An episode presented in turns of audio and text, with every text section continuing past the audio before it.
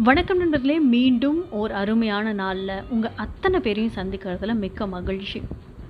நம்ம பல்லாயிரம் கணக்கான ஆண்டுகளை கடந்து மனித வளர்ச்சி வந்து வ வளர்ந்து வந்திருக்கு.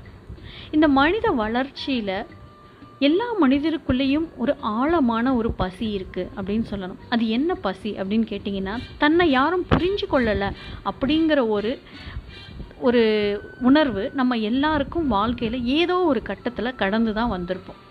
அதுவும் இன்னைக்கு இந்த இந்த மாதிரி டெக்னாலஜி வளர்ந்து வர காலகட்டங்களில் நம்ம சமூகத்தில் இருக்கக்கூடிய ஒரு முக்கியமான பிரச்சனை என்ன அப்படின்னு கேட்டிங்கன்னா புரிதல். ஒரு மனிதருக்கும் இன்னொரு மனிதருக்கும் இடையே உள்ள புரிதல் சரியாக இல்லாததுனால உறவுகள் வந்து மேம்படாமல் மேலோட்டமான உறவுகளாக தான் இருக்குது அதாவது சர்ஃபேஸ் ஸ்ட்ரக்சர் அப்படின்னு சொல்லக்கூடிய அளவுக்கு உறவுகளுடைய தன்மை மேலோட்டமானதாக தான் இருக்கே தவிர்த்து ஒரு ஆழமான ஒரு உறவு யார் எந்த இரண்டு நபரிடமும் இருக்கா அப்படின்னு கேட்டிங்கன்னா மிகப்பெரிய கேள்விக்குறி.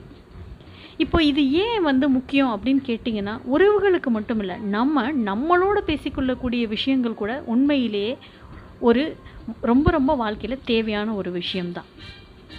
சரி இப்போ இது எதுக்காக இந்த விஷயம்? இதை நாம் ஏன் தெரிஞ்சுக்கணும் அப்படின்னு பார்த்தீங்கன்னா லிசனிங் அப்படிங்கிறது ஒரு மனுஷனுக்கு ரொம்ப ரொம்ப தேவையான ஒரு ஸ்கில் செட் இல்லைனா ஒரு காம்பிட்டன்சி அத்தியாவசியத்திலே தேவையான ஒரு விஷயம். அதுதான் வந்து நம்ம முன்னோர்கள் சொல்லுவாங்க ஒரு மனுஷனுக்கு ரெண்டு காது படைச்சாங்க. ஆனால் ஒரு வாய் தான் படைச்சிருக்காங்க. ஏன்னா நாம் பேசுகிறத விட கேட்கும் விஷயங்களை அதிகமாக கேட்கணும். பேசும்போது குறைவாக பேசணும் அப்படிங்கிறதுக்காக அப்படின்னு சொல்லி முன்னோர்கள் ஒரு பழமொழியில் சொல்லுவாங்க.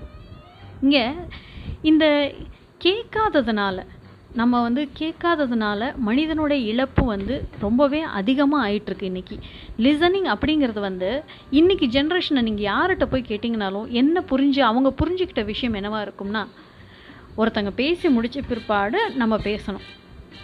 அதுதானே லிசனிங் அப்படின்னு சொல்லி கேட்பாங்க. உண்மையிலே லிசனிங்ன்றது அதுவா? கிடையாது. இதை ராபின் சர்மா தன்னுடைய புத்தகத்தில் who will cry when you die அப்படிங்கிற புத்தகத்தில் வந்து ஒரு டைட்டிலாகவே போட்டு எழுதியிருப்பார். கெட் பிஹைண்ட் பீப்புள்ஸ் ஐபால் அப்படின்னு சொல்லிட்டு.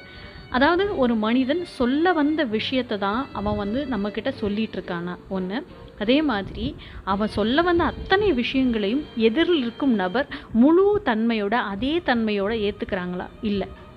அவர் தன்னோட புத்தகம் எழுதும்போது கூட ஒரு புத்தகத்தை ஒரு ஆசிரியர் எந்த கோணத்தில் எழுதுகிறாரோ அதே தன்மையோட வார்த்தைகளில் தான் வடிவை வடிவமைக்கப்பட்டிருக்கு. ஆனால் அது அத்தனையும் அந்த புத்தகத்தை படிக்கும் நக நபர் வந்து வாசிப்பவர் அப்படியே எடுத்துக்கிறாரா அப்படின்னா இல்லை.